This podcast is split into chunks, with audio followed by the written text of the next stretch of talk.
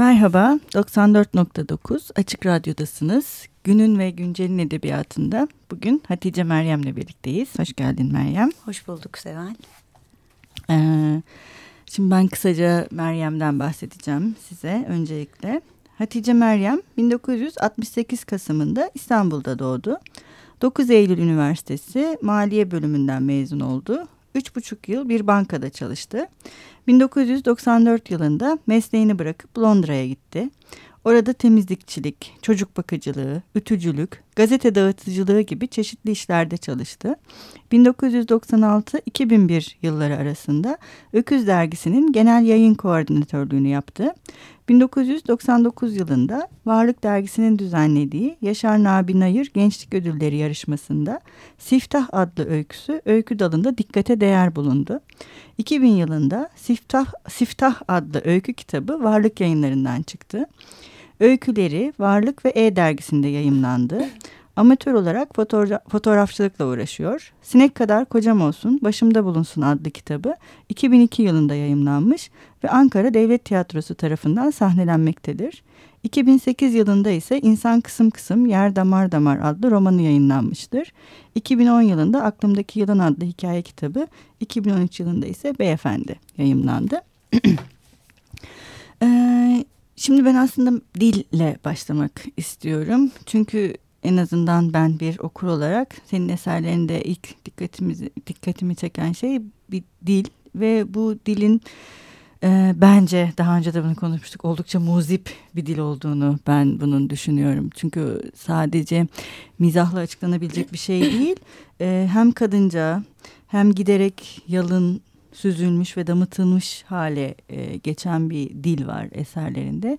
Yani bu dil nereden ortaya çıktı? Oradan başlasak olur. Ee, şimdi böyle bir günde oluşan veya belirli bir zaman aralığında e, çapı, eni, boyu, derinliği e, belirlenen bir şey olduğunu düşünmüyorum bir yazar için dil kavramının.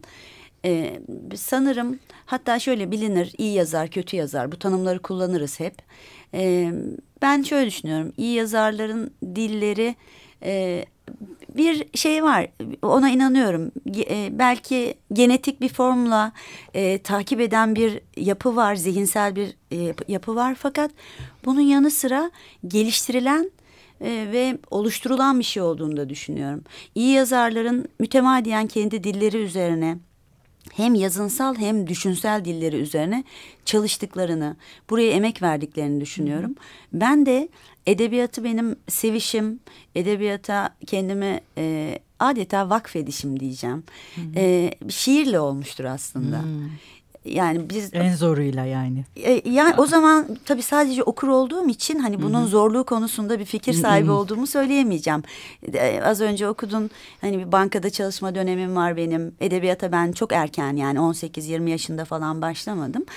Ee, o bir dönemim çok kapalı ve bayağı şiir okuyarak geçti. Sanki benim bana e, kah iyileştirici, kah derinleştirici bir etki yarattı şiir. Ee, özellikle Türk Edebiyatı'ndaki ikinci yeni, dünya Hı. şiiri. Ve e, zaten e, aslında gündelik hayat içerisindeki e, dili bir türlü oluşturamadığım için hı hı. o dönem yani sıradan e, insan ilişkilerinde kurulacak dili oluşturamadığım için yazınsal dile kafa yormaya hmm. başladım. Ve bir süre sonra da aslında o dönemde ikiye ayrılıyordu. Bir tarafta ekonomik dil diye tarif edilen bir dil edebiyatta duyduğum kadarıyla. Bir tarafta da benim hiç bitmeyen çal çene anlatma ihtiyacım. Yani yazıyla hmm. anlatma ihtiyacım. Mesela o dönem yazdığım ilk kitap Siftah'ta baktığımızda evet yani bugün geldiğim e, şeyin dilin e, bir ipuçlarını falan yakalayabiliyoruz. Görebiliyorum ben kendi adıma ama e, yine de daha böyle e, dağınık bir dil. Bu yıllar içerisinde diğer kitapları takiben işte e, e, okumalar, e, düşünmeler bununla beraber mesela beyefendi de en son e, geldiğim nokta benim e, kendime karşı şaşırtan, hayrete düşüren bir nokta oldu. Çünkü orada artık böyle iyice çok az kelimeyle bir şeyler anlatma Hı -hı. ihtiyacı duydum. Çok az ve çok seçilmiş kelimeyle. Bunu yapabilirsem kendimi çok daha iyi hissedecekmişim gibi geldi. Onu denedim. E, o yüzden de mesela sıradan hikaye anlatma formundan çıkıp sanki böyle hmm, şiirimsi bir şeye dönüştü. Ee, böyle yani hani bu dil muziplik de şöyle yani benim hususi muziplik olsun diye yaptığım hiçbir şey yok hakikaten. yani ben zaten aslında ağırbaşlı biri olarak da tanınırım. yani hiç aklıma gelmez ve de hoşlanmam da böyle lüzumlu lüzumsuz komiklikten falan. Fakat e, durumların kendisi bazen böyle olabiliyor. Anlattığınız hikayenin içerisinde. Tabii onları yazarken ben de keyif alıyorum. Ve belki bir tık orada tadını çıkarmak için çoğalttığım bir yerler olabiliyor. O şekilde belki muziplik. Şimdi tam da beyefendiden bahsetmişken oradan biraz aslında ben devam etmek istiyorum. Önce şeyden bahsedebiliriz e, belki diye düşündüm. E, şimdi sadece beyefendi de değil bence bu senin edebiyatındaki türler arasındaki geçişlilik hali. Hı hı. Yani ne ne bileyim insan kısım kısım yer damar damara direkt bir roman diyebiliriz. Hani doğrudan evet bu şüphesiz romandır tanımı konulabilir. Ne işte e, sinek kadar kocam olsun başımda bulunsun evet. ona doğrudan evet bu hikaye diyebiliriz. Evet, evet. Keza işte aklımdaki yılan bunların hepsi evet tamam bu bir hikaye formunda. Yine beyefendi de işte hikaye, şiir. Yani böyle sanki senin edebiyatının hani biçimle böyle bir derdi var gibi geliyor bana. Hani o kendi dilini bulurken kitaplar ya ama bir de bunların içi hepsi birbirinden farklı yalnız. Hani aynı zamanda. Evet, evet. Yani insan kısım kısım yer damar damarla e, beyefendideki aklımdaki yılandaki ya da işte sinek kadar kocam olsun başımdaki bulunsundaki yani biçimsel formlar da birbirinden hep ayrı. Evet. Yani her kitabın kendi içinde bir formu var ama o form bizim bildiğimiz klasik e, manada roman, hikaye, deneme, şiir ona denk gelen bir şey değil. Yani bu e, yani bilinçli olarak mı ortaya çıktı ya da senin sonradan e, kitapları yazmaya başladığında fark ettiğin bir şey mi oldu? Biraz onu da merak ettim. Yani bu çünkü çok rastlanan da bir şey değil açıkçası Türkçe edebiyatta. Ee, benim için edebiyat bir tür e, keşif alanı. Hem okurken hem yazarken. Yani okurken de e, keşfedeceğim dünyaları arayan bir insanım. Yazarken de kendim de keşfetmek istiyorum. Yani hem yazınsal dili keşfetmek istiyorum, Hı -hı. hem anlattığım e, hikayeyi keşfetmek istiyorum, hem biçimi keşfetmek istiyorum. Yani yapabilirsem bunun hepsini kendimi çok iyi hissediyorum. Yapamazsam yani bir hikaye yazmış olmak için, bir roman yazmış olmak için ben yola çıkmıyorum. Kafamda bazen periyodik de değildir. Yani şey zamanlama Hı. olarak mesela böyle iki yılda bir kitap çıkarmak gibi bir şeyim yok. O da düzensizdir. Ee, bunlar böyle biraz yarı insiyaki, yarı zihinsel yani düşün, bunları hazırlayarak, kurarak, beraber derleyip toplayarak falan yapmaya çalıştığım bir şey. Ama yani böyle hani edebiyatı e, sosyal hayatın içerisinde her şeyin üstünde görerek bir e, bakış açım yok. Yani hani edebiyat hayatın diğer bütün alanları kadar önemli benim için. Hı hı. Böyle yaptığım zaman yabancılaşma hı hı. fırsatı bulmuş oluyorum. Yani fırsat hı hı. da değil bunu bugün böyle anlatıyorum. Hı hı. E, gündelik hayatın içerisinde e, hatta gündelik hayata daha yakın hissediyorum zaman zaman kendimi. Bir tür ikiye ayrılmıştık. Belki bir tür ruhsal hastalık. Sonra diğer tarafa sığınma. Ve orada ya da oraya dair çalışmalar yapma. Bütün ömrüm yani neredeyse son 25 yılım edebiyat üzerine çalışmakla geçti. Fakat -hı. edebiyat üzerine doğru düzgün bir cümleyi hala kuramıyor oluşum. mesela Yok canım öyle beni, değil. Yani. Beni de şaşırtıyor ve rahatsız da ediyor. Hı. Çünkü yani şöyle hani o kadar mesela algının şuursuz yönelişlerini çok önemsiyorum. Hı hı. E, Proust'un o Madlen e, kekinde, hı hı. çikolatasında neyse onda e, çocukluğa varışını çok önemsiyorum. E, bu, bu, bu kısımlarıyla çok ilgileniyorum. Dili olabildiğince geliştirmeye çalışıyorum. Hı hı, evet. Yani biçim illa hani bir hikaye anlatacağım bunun biçim. Zaten şimdi Varlık Dergisi'nde şey bakıyorum öyküleri değerlendiriyorum orada genç arkadaşların öykülerini. Yani bir e, şöyle anlatacağınız meseleyle e, biçimin muhakkak kardeş olması, yan yana olması, bir bir bir yakışırlık içerisinde olması gerekiyor diye düşünüyorum. Ben de onu oturmadan önce mesela aklımdaki yılan. E şimdi ben bir annelik hikayeleri anlatacağım. Böyle bir şey yok. Üç yıl, beş yıl ben zaten o fikirle kafamda feci şekilde dolaşmış oluyorum. Sonra yazması zaten hani şey değil o kadar zahmetli bir şey haline gelmemiş oluyor. Tamam. Doğru. Ee, biraz şimdi e, biçim meselesine devam edelim istiyorum ben ama e, istersen bir şarkı çalalım. Olur. E, geçmeden önce Olur. kitabımıza. Hı hı. E, ne çalalım, ne çalmamız istersin? Ya ben şey Ayşe Hatun Önal'dan Güm Güm şarkısını çok severek dinliyorum bir yıldır. Ee, eğer çalabilirsek memnun olurum.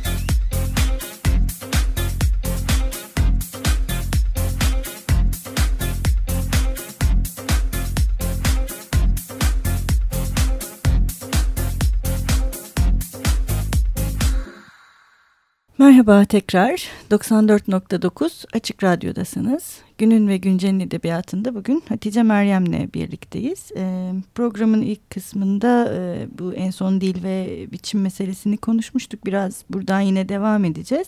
Şimdi bu dil, biçim meselesi tabii işin içine girdiğinde yine senin eserlerinde o biraz önce bahsettiğimiz muziplikle beraber mizah da işin içine giriyor.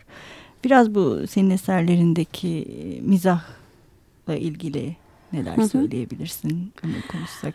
Ee, ben mizahın aslında yani bu, bu şekilde e, yani siz yanlış anlamayın ne olur. Yani Sevacığım sen yanlış anlama ne olursun. O, ama dinleyiciler de. Ha, evet ama bunun sanki edebiyatın e, içerisinde olmasının e, ekstrasından sorgulanması bana biraz şaşırtıcı geliyor. Çünkü ben edebiyatın zaten en güçlü e, damarlarından ve onda zaten mündemiç olan hatta Hı -hı. olması gerektiğini inandığım bir şey.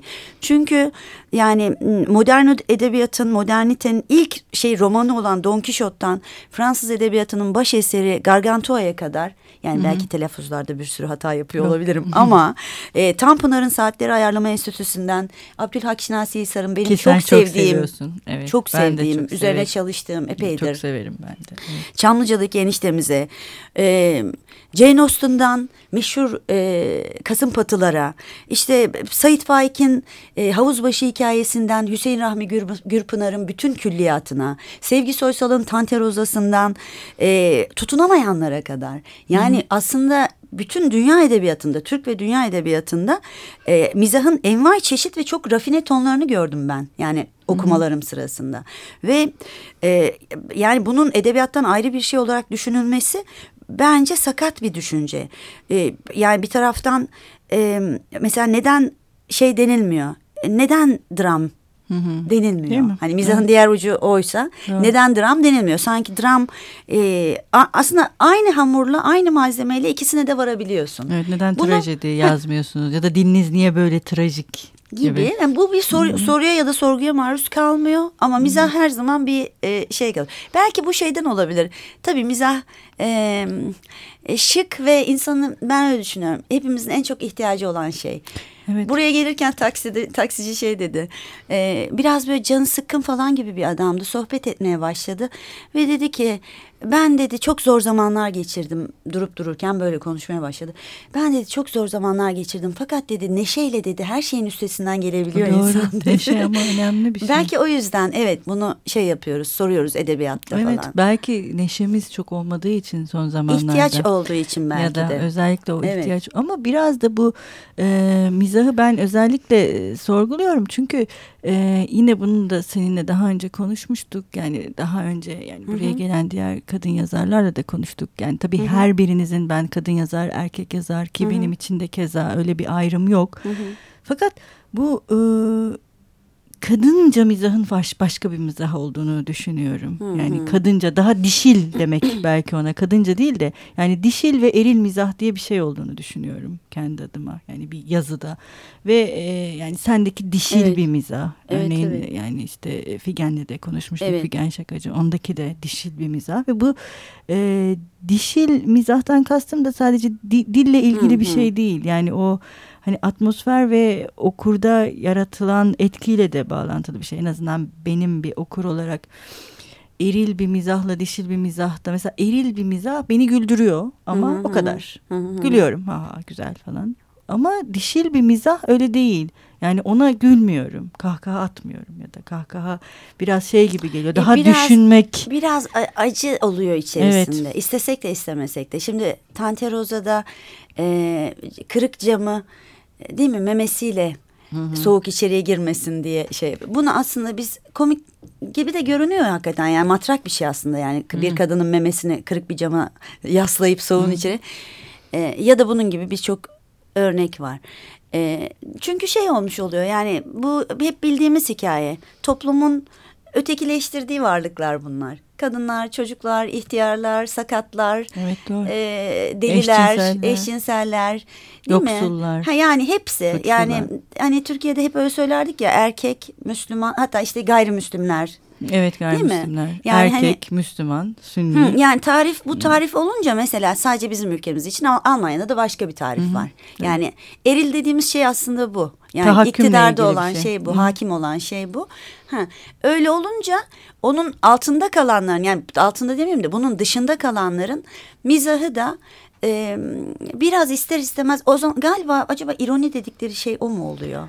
Yani hani biraz yani, biraz ironi daha... de yani şey gibi geliyor bana daha eril olabiliyormuş gibi geliyor ama yani bizdeki daha çok hani mizah yani onun karşılığı hmm. mizah gibi. Yani mesela sende bu hani mizah dergileriyle de bu evet, kadar tabii. haşır neşir olmanın da verdiği tabii, bir onu şey. söyleyecektim. Yani hmm. çünkü şöyle Mi? ben yani, epey tabii. epeydir mizah dergilerinin içerisinde çalıştım, yer aldım. Ee, Türkiye'nin ilk kadın karikatüristleriyle çok yakın arkadaşlıklar hmm. ettim. Ee, onların bakış açıları mesela kimsede rastlamadığım bakış açılarıydı. Hmm şeydi. Onlardan etkilendim. E, çünkü güç güç güç sağlayan bir şey bir taraftan mizah. Yani e, aksi takdirde sadece melankoliye yahut sadece e, sığlığa da düşebilirsiniz. Mesela eğer Sevgi Soysal Yıldırım Bölge Kadınlar Koğuşu'nda e, neydi çok yanlış söyleyeceğim çok üzüleceğim sonra. E, Her gün kalkıp Hayır hayır hayır hayır. Behice Boran'la. Hayır hayır. Devrimci orospu örgütü evet, devrim. veyahut da şi, e, şiş örgütü, örgü örgütleri. Evet, evet. Yani bunlarla eğer bu şekil e, bir bakış açısı geliştirmemiş olsa o kadar kasvetli Değil mi? Karanlık. Hani, tabii Feride Hanım'ın kitabında da öyle Barış adlı hmm. çocukta. Yani orada in, insana en zayıf, en e, dipte olduğu bir noktada dayanma gücü veren, e, direnme gücü veren bir şey olduğu için çok kıymetli mizah. Yoksa bize sadece kenara çekilip ağlamak falan düşer. Çünkü kimi hepimiz silah elimize alıp sokağa çıkamıyoruz. Yani çıkamazsınız. Hmm. Veyahut da militan olamayabilirsiniz. Ama bir bakış açısı geliştirebilirsiniz. Ee, o, ve orada eğer mizah varsa siz daha dayanıklı. Hani hep anlatılır işte iktidarın bir ordu üzerinize gelirken yaptığınız bir şakayla ya da attığınız bir muz kabuğuyla bir generali yere düşürebilirsiniz ve e, onun bütün otoritesi yerle bir olmuş olur falan.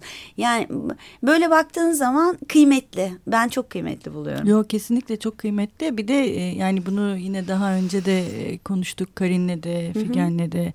Ee, yani bu mizahın e, onarıcı ve şifalı bir tarafı var gerçekten. Sadece bir mücadele ve direnme değil, onarıcı ve insana gayet şifa getiren bir özelliği de var. O yüzden bu kadın yani dişil mizah. Sadece değil şifa mi? dediğin yani yıkmak için çok kıymetli. Örneğin ben e, bir yani yazar olarak Tanzimat'tan beri devam eden edebiyatta bizim edebiyatımızda hmm gözümün önünde gördüğüm bir manzara var. Kadın tasarımı var. Hı hı.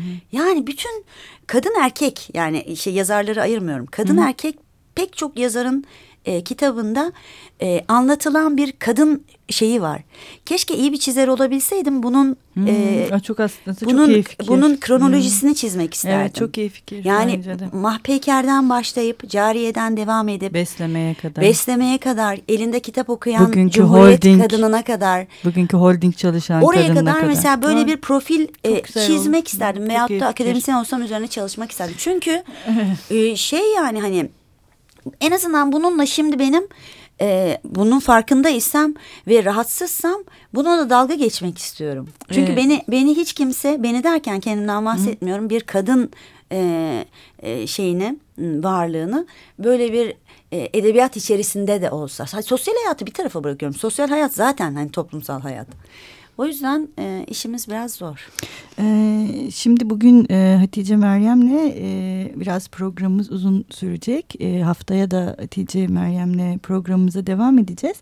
E, şimdi madem kadınlardan bahsettik, Meryem istersen e, bugünkü e, senin eserlerinden okuyacağımız e, belki de en tipik hani kadın Hı -hı. yani tabii en tipik değil de anne ve kız ilişkisinin Hı -hı. oldukça önemli olduğu, merkez olduğu ve sekiz hikayeden e, müteşekkil. Ben de bugün senin gibi müteşekkil. Aklımdaki yılandan bir sayfa okuyarak ikinci programa e, bağlayalım mı? Ne dersin? Olur, Kadınlarla. Tabii. Çünkü tabii. biz programı bitirirken tabii. yazarımızın bize okuduğu bir sayfayla bitiriyoruz. Tabii, tabii. E, hoşçakalın. Görüşmek üzere. Dedem o sonbahar Gencecik billur gibi güzel bir kadın getirmiş eve. Anneannemin sandığındaki şalları, kutnuları, güzelim elbiseleri hep çıkarmış bu kadın. Adı Zöhre'ymiş, çok güzelmiş. Sağda solda gezer, sizin köyde hiç yakışıklı adam yok dermiş. Bir gün ortadan kaybolmuş. Dedem onu kasabada bulup geri getirmiş. Bir daha kaçmasın diye de gece yatarken ayağını bir urganla annemin ayağına bağlamış. Zöhre'nin benim küçük annemi de sürükleyerek kaçabileceğini hiç aklına getirmemiş belli ki. Annem bir gün evi süpürürken bakmış kapının önünde konuşuyor bu Zöhre çan çan.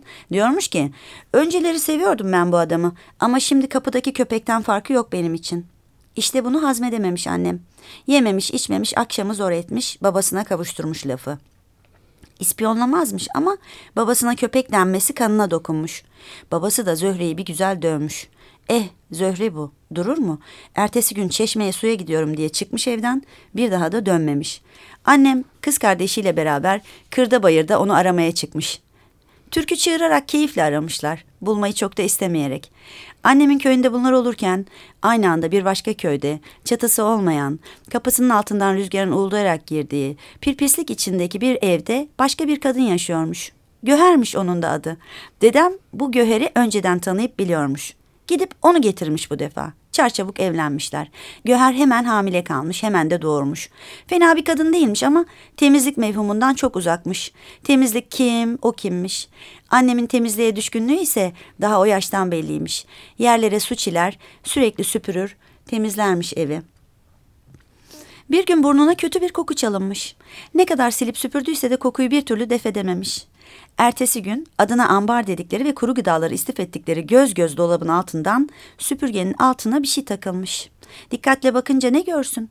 Meğer kokunun kaynağı yeni doğan kardeşinin kirli bezleri değil miymiş? Göher yeni doğurduğu bebeğin kirli bezlerini oraya tıkıştırmıyor muymuş meğer? Benim küçük annem olgun mu olgun. Hiç sesini çıkarmadan temizlemiş ambarın altını.